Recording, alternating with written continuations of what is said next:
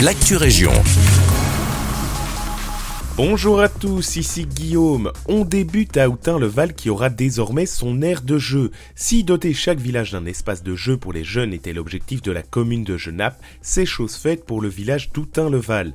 Ce vendredi 26 mai sera inaugurée la nouvelle plaine de jeu située sentier de la Fontaine Mao, une réalisation dont la majorité communale peut se féliciter au vu de la difficulté qu'a été de trouver un terrain pour accueillir la nouvelle aire de jeu.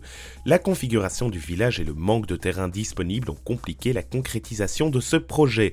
Mais c'est dorénavant du passé, les enfants pourront à l'avenir profiter d'un espace qui leur est tout réservé. On poursuit avec une information à destination de tous les cyclistes qui nous écoutent. La province du Brabant Wallon promet davantage d'infrastructures et de pistes cyclables de qualité. Si sur les deux dernières années, le Brabant Wallon a investi à hauteur d'un million et demi d'euros, un budget de près d'un million deux cent cinquante mille euros est prévu en 2023.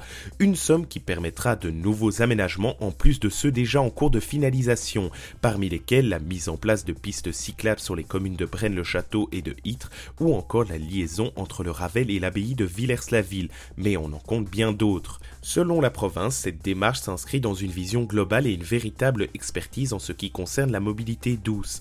La province Brabançonne pilote en collaboration avec la région wallonne la réalisation de cyclostrades. Les cyclostrades étant des autoroutes cyclables situées le plus souvent le long des chemins de fer ou des axes routiers importants.